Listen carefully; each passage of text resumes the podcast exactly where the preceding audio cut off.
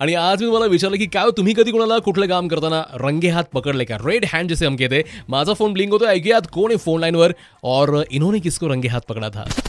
मैं दिलीप। राइट दिलीप बताइए आप ही कि आपने किसी को कोई काम करते हुए रंगे हाथ पकड़ा गया रेड हैंड हाँ हाँ डेफिनेटली ये जो किस्सा एक्चुअली ये स्कूल का यू नो जो टीनेज बच्चे होते हैं ग्रोन अप इलेवन ट्वेल्थ और टेंथ के जिनको नई नई चीज़ जो है एक्सपेरिमेंट करना अच्छा लगता है। हम्म, शायद उनके फ्रेंड्स कर रहे हैं इसलिए उनको कूल लगता होगा। हाँ। तो as an you know incharge मैंने उनसे पूछा था आप किसी सब्सटेंस अब्यूज में तो नहीं है आप स्मोकिंग वगैरह तो नहीं करते हो तो उन्होंने बोला नहीं नहीं सर हम कसम खाते हैं हमने ऐसा कुछ नहीं किया ना करेंगे कभी। हम्म, हम्म, मैंने बोला ठीक है फिर भी मुझे डाउट था। हम्म, और अ, मेरे केबिन में सीसीटीवी कैमरा था।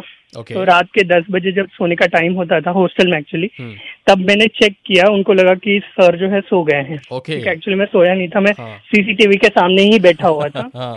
तो मैंने किया कि हाँ ये लोग जो है स्टडी रूम में जाके हम्म, ये लोग अभी अपना काम करने वाले हैं। हम्म, हम्म, और जैसे ही उन्होंने अपना सामान निकाला तब भी धड़ से मैं अंदर घुस गया। यू नो सीआईडी में कैसे घुसते हैं? हाँ। उस तरीके से अंदर घुस गया और तोड़ दो।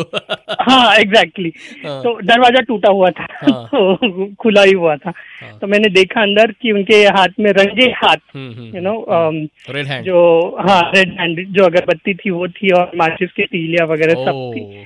तो मैंने उनको इस तरीके से रेड हैंड पकड़ा है। अरे बाप रे। तो वो लोग बट उन्होंने बाद में माफ़ी मांग ली और एक्चुअली जो ग्रोन अप बच्चे होते हैं वो समझदार भी होते हैं कि एक बार उनको समझा दिया जाए समझ जाते और उनको अच्छे से हाँ काउंसलिंग कर दिया तो फिर उसके बाद आज की डेट तक वो ऐसा कुछ भी नहीं करते। समझ गए वो लोग। 93.5 रेड एफएम बजाते रहो। मैं हूँ अभिनीत आपके साथ।